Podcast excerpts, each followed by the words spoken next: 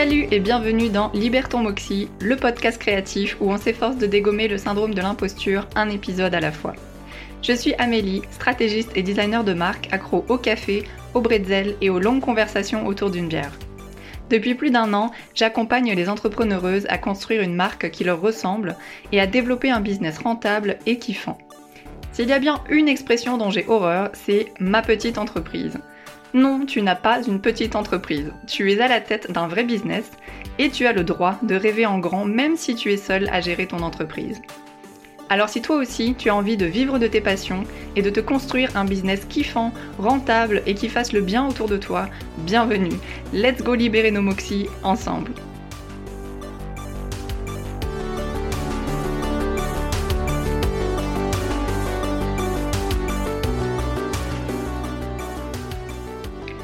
Aujourd'hui, on va parler du sujet le plus fâcheux de toute la planète freelance. Enfin, quoique, je pense que le chiffre d'affaires et comment trouver des contrats arrivent en tête. Mais quand même, il est clairement sur le podium. J'ai nommé le grand méchant syndrome de l'imposture. Alors oui, ici on dit de l'imposture et non de l'imposteur, parce que l'écriture et la grammaire inclusive, euh, ça passe aussi par s'habituer à employer des noms collectifs ou des noms épicènes qui ne désignent pas le genre. Et puis, hein, étant donné que grâce au patriarcat, on est quand même plus de femmes et de personnes non binaires à en souffrir, autant se le réapproprier pour mieux le dégommer. Donc, ce fameux syndrome. De quoi parle-t-on exactement? Euh, Je pense qu'on a tous et toutes une idée globale de ce à quoi ça renvoie, mais je me suis amusée à faire quelques petites recherches pour comparer les points de vue et voir d'où ça venait en fait ce syndrome de l'imposture. Donc selon ce cher Wikipédia, on nous parle de, ouvrez les guillemets, syndrome de l'imposteur, appelé aussi syndrome de l'autodidacte, phénomène de l'imposteur, expérience de l'imposture, qui exprime une forme de doute maladif qui consiste essentiellement à nier la propriété de tout accomplissement personnel. C'est chaud. Ces personnes rejettent donc plus ou moins systématiquement le mérite lié à leur travail et attribuent le succès de leurs entreprises et des éléments qui leur sont extérieurs à des éléments qui leur sont extérieurs, pardon. Donc la chance, les relations, les circonstances particulières. Elles se perçoivent souvent comme des dupeurs ou dupeuses nées qui abusent leurs collègues, leurs amis et leurs supérieurs et s'attendent à être démasquées d'un jour à l'autre. Ouais, bon bah je pense que on peut tous plus ou moins euh, se référer à ça. Donc apparemment c'est les psychologues Pauline Rose Clance et Suzanne Himes qui ont été les premières en fait à étudier ce sentiment d'insécurité euh, injustifié. Dans leur travail de thérapeute, elles ont remarqué en fait que beaucoup des patients et patientes non diplômés partageaient une même préoccupation. Bien qu'elles aient de bonnes notes, en fait, elles ne croyaient pas qu'elles méritaient leur place à l'université. Du coup, avec sa collègue, euh, Suzanne Himes a étudié ce qu'elles ont appelé ensuite le syndrome de l'imposture en 1978 elles ont étudié ça chez 150 personnes qui s'identifient comme femmes. Bah oui, hein, ça aurait été probablement moins concluant si elles avaient sélectionné que des hommes cis. Mais bon. Toutes les personnes participantes avaient été officiellement reconnues pour leur excellence professionnelle par leurs collègues, donc il n'y avait pas de doute, et avaient affiché un résultat scolaire grâce à des diplômes obtenus ou à des scores à des tests standardisés, donc sûrement les tests de QI, etc., ou de personnalité, mais malgré les preuves constantes de validation externe, ces personnes n'avaient pas la reconnaissance interne de leur réalisation. Les participantes ont en fait expliqué que leur succès était le fruit de la chance et que d'autres surestimaient simplement leur intelligence ou leur capacité. Et du coup, pendant les études, Clance et Himes ont également remarqué qu'il y avait quatre types de comportements récurrents et inhérents au syndrome de l'imposture. Le premier, c'est que les personnes qui en souffrent ont tendance à travailler deux fois plus, comme si elles essayaient inconsciemment de combler en fait euh, le faux retard de capacité. Et comme elles pensent que le travail vaut moins, eh bien elles redoublent d'efforts pour y pallier. Du coup, ça engendre une sorte de cercle vicieux où on travaille deux fois plus, on se fatigue davantage, du coup la surcharge mentale arrive, et du coup le cerveau n'a jamais assez de place pour décanter et apprendre à fonctionner autrement. D'ailleurs, j'ouvre une mini parenthèse sur le sujet, mais la charge mentale et le manque de temps, Je sais pas pour toi, mais personnellement, le freelancing m'a permis de pouvoir enfin travailler à mon rythme, mais surtout d'avoir le temps en fait de trouver comment je fonctionne, d'explorer et de prendre le temps en fait de construire ma confiance en moi. Parce que je me souviens quand j'étais salariée, mais en fait tout allait deux fois plus vite, alors que je travaillais sûrement mais deux à trois fois moins d'heures par semaine en fait. C'était réveil, vélo, boulot, apéro, sport pour relâcher le cerveau après, et dodo quoi. Et je répétais ça 5 à 6 fois par semaine. Bon, l'apéro pas tous les jours non plus, hein, faut pas exagérer, mais c'est un peu aliénant en fait ce rythme et ça laissait vraiment peu de temps à l'exploration de soi. Bref, les affres du salariat, quoi. On va, on va garder ça pour un autre épisode. mais bref, revenons à nos deux doctoresses, Clance et Himes. Donc en plus de la tendance à travailler deux fois plus, les trois autres comportements types qu'elles ont identifiés étaient un sens de l'observation très aiguisé et une tendance à vouloir vraiment faire plaisir aux autres, c'est-à-dire qu'on scanne un petit peu notre environnement et on se plie un peu aux autres euh, avec le terme anglais de people pleasing, c'est-à-dire qu'on va absolument toujours faire plaisir aux autres de peur d'être rejeté. En troisième, le fait de porter un masque et de ne jamais oser dire ce que l'on pense pour ne pas vexer les gens et être rejeté. Et enfin, un sens de la modestie hyper accru.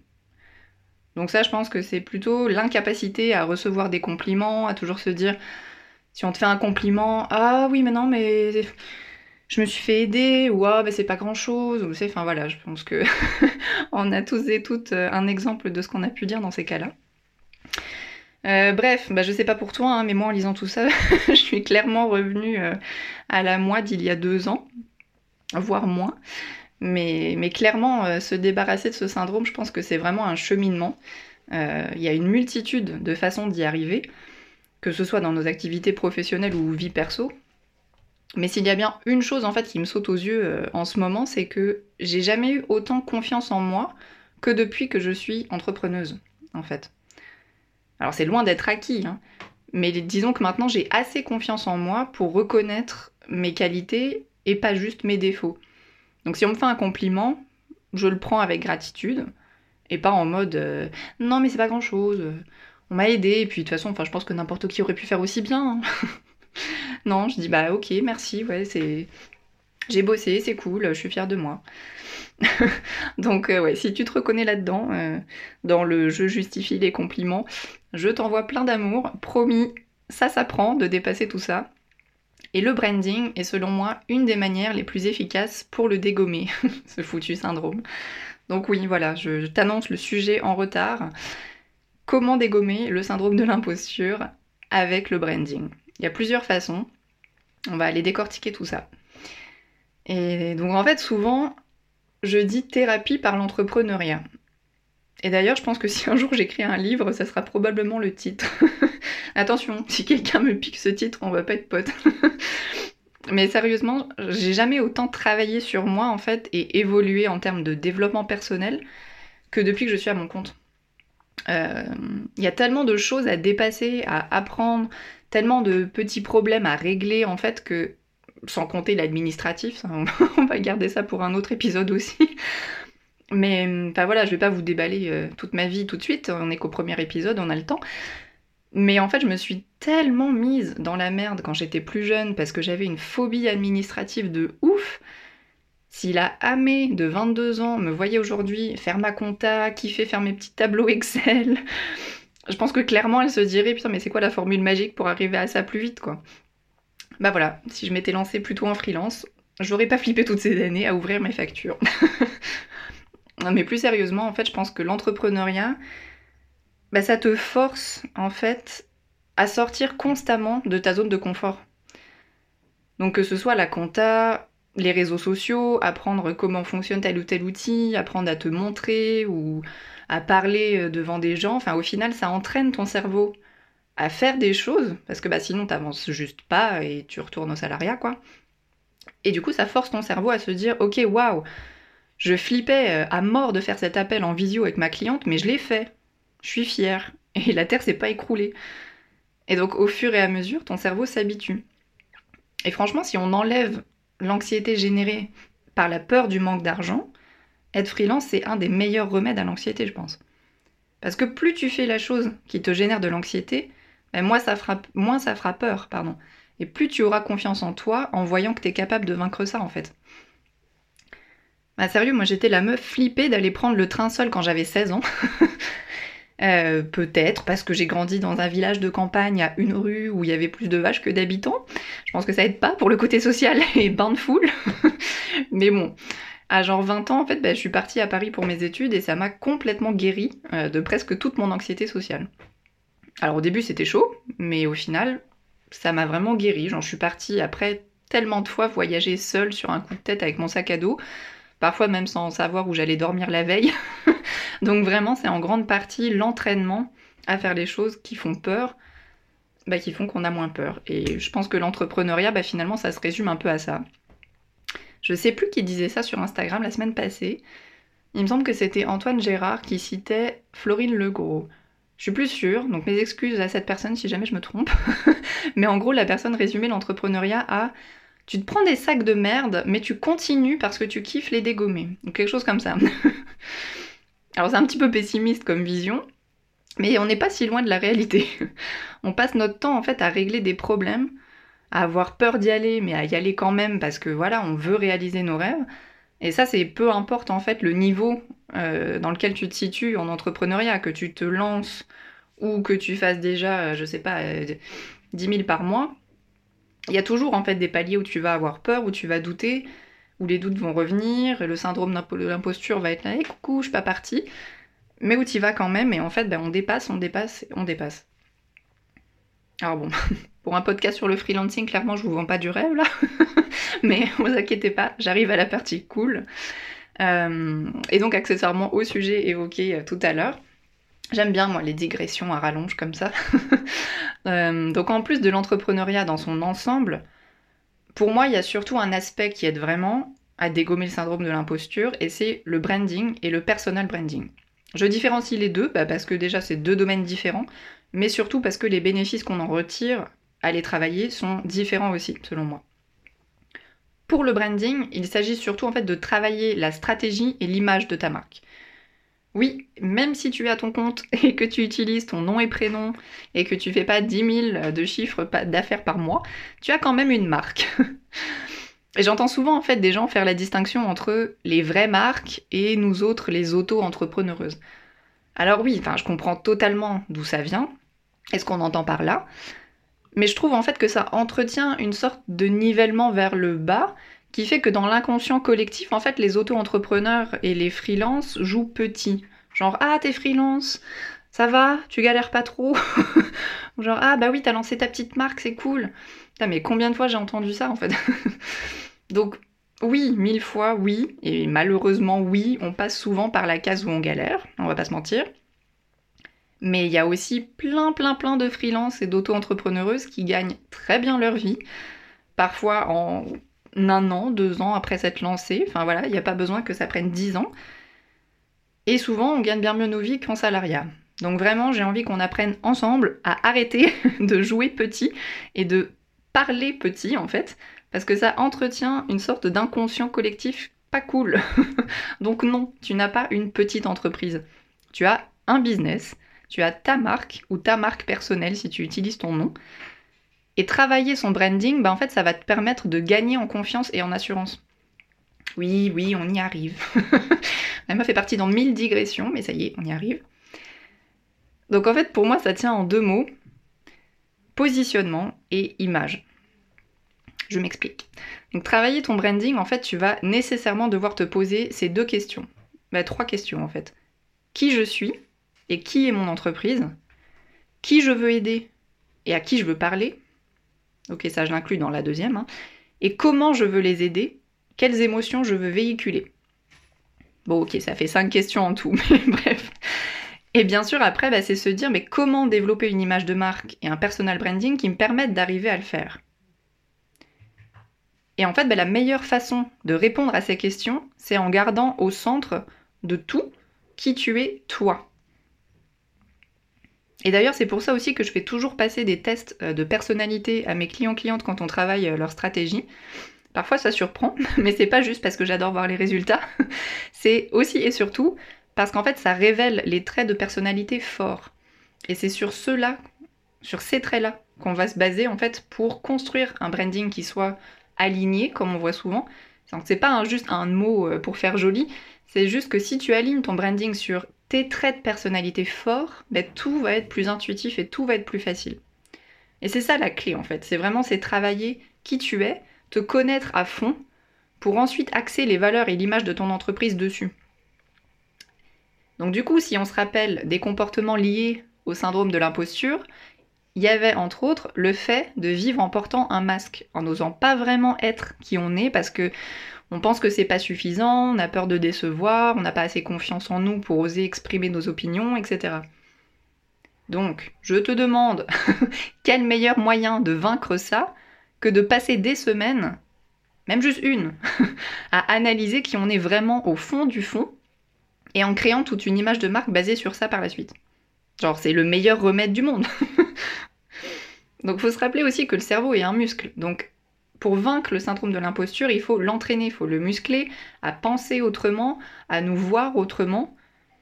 En plus, ben, les créatifs et les créatives, on est deux fois plus mal barrés à la base parce que notre travail est directement issu de notre identité en fait.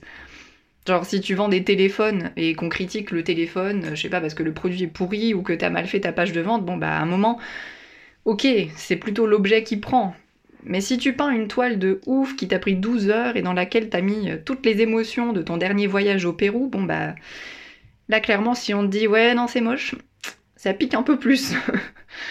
et je pense que c'est aussi pour ça, enfin je crois, que c'est un chouïa plus difficile de se lâcher la grappe au niveau confiance en soi quand on fait un métier créatif en fait.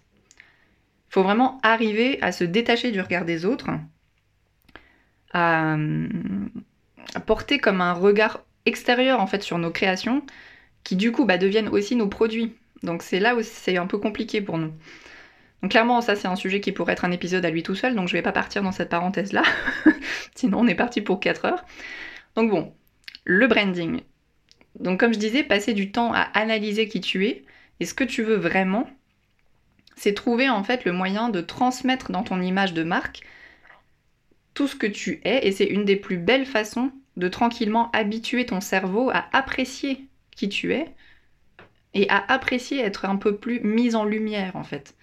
Donc petit à petit, on habitue, on s'habitue à mettre nos forces en valeur, à ce que les gens nous fassent des compliments ou à apprendre même nous-mêmes à les accepter en fait.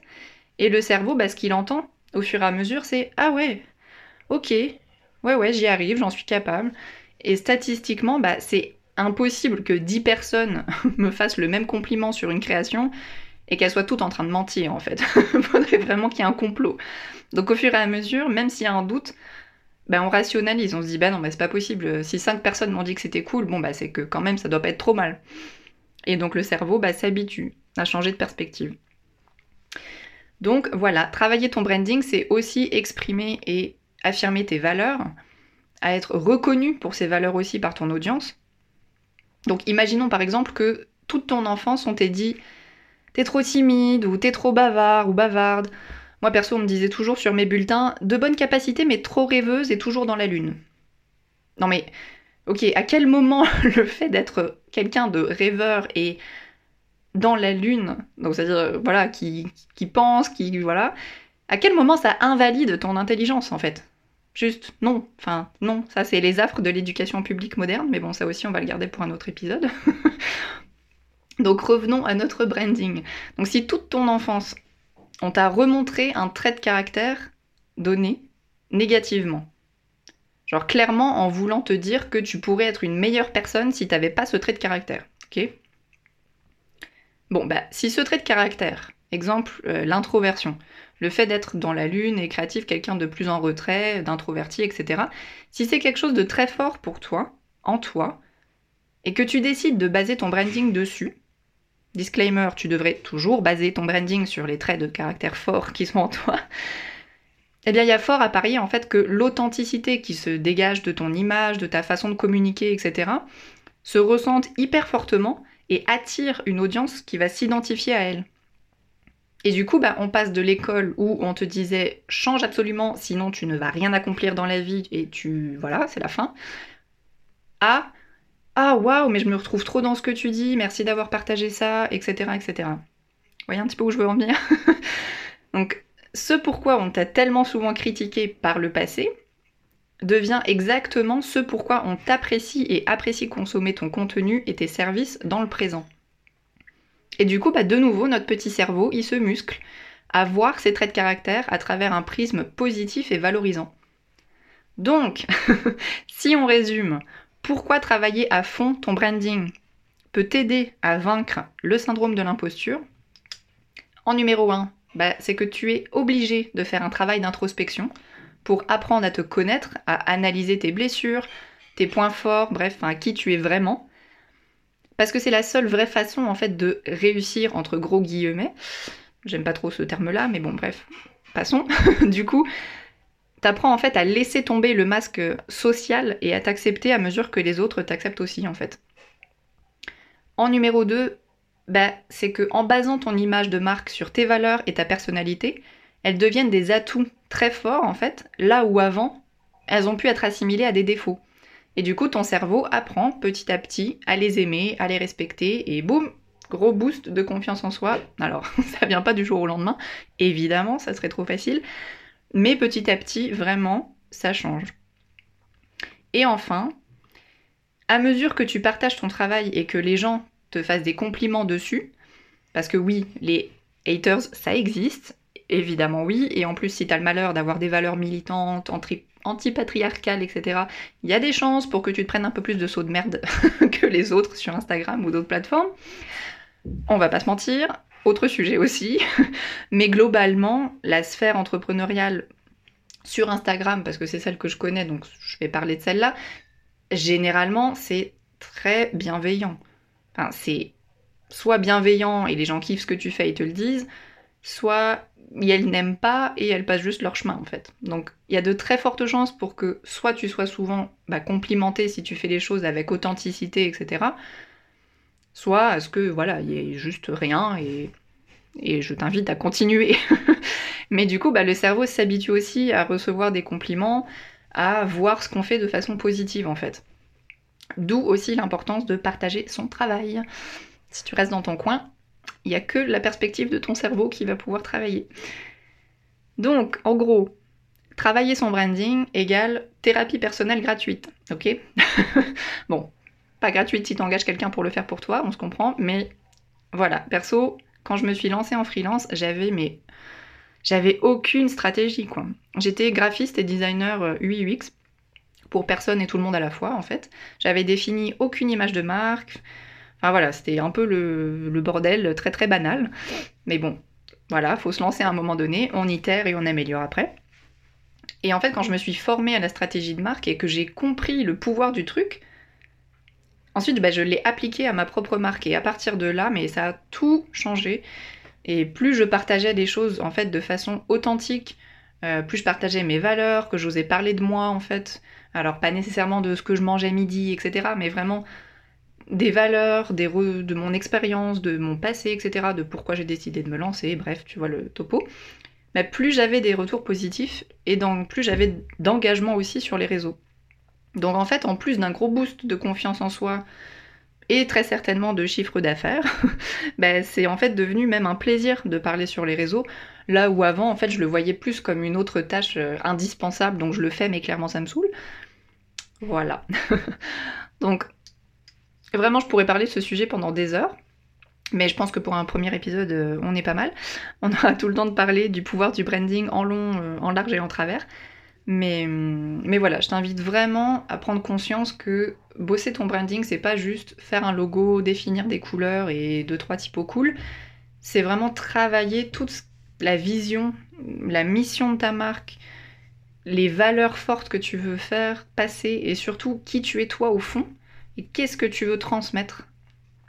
Si tu fais ça, vraiment, il y a de très très très grandes chances pour que, un, ta confiance en toi soit boostée et en plus, que ton business euh, vraiment en retire tous les bénéfices. Voilà. D'ailleurs, j'ai vraiment très envie d'inviter des entrepreneureuses euh, pour qui le branding a vraiment aidé à prendre euh, confiance et à combattre le syndrome de l'imposture. Donc, si tu te reconnais dans tout ça et que tu as envie de venir papoter avec moi ici, fais-moi signe. je t'autorise officiellement à slider dans mes DM sur Instagram ou à m'envoyer euh, un email. Je mettrai l'adresse dans les notes de l'épisode. Donc voilà. Laisse-moi juste le temps de trouver comment on enregistre et on monte un podcast avec deux pistes audio. et puis c'est bon. bon voilà, je pense que voilà. C'est tout pour cet épisode. Je te laisse profiter de ton apéro et je te souhaite une belle semaine pleine, pleine, pleine, pleine d'audace et de moxie.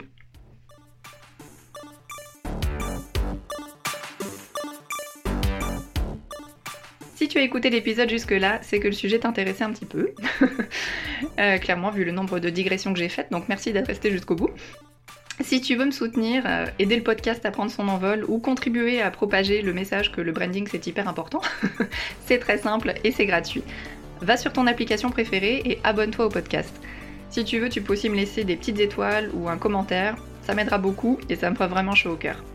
Voilà, à lundi prochain pour ta dose de Moxie.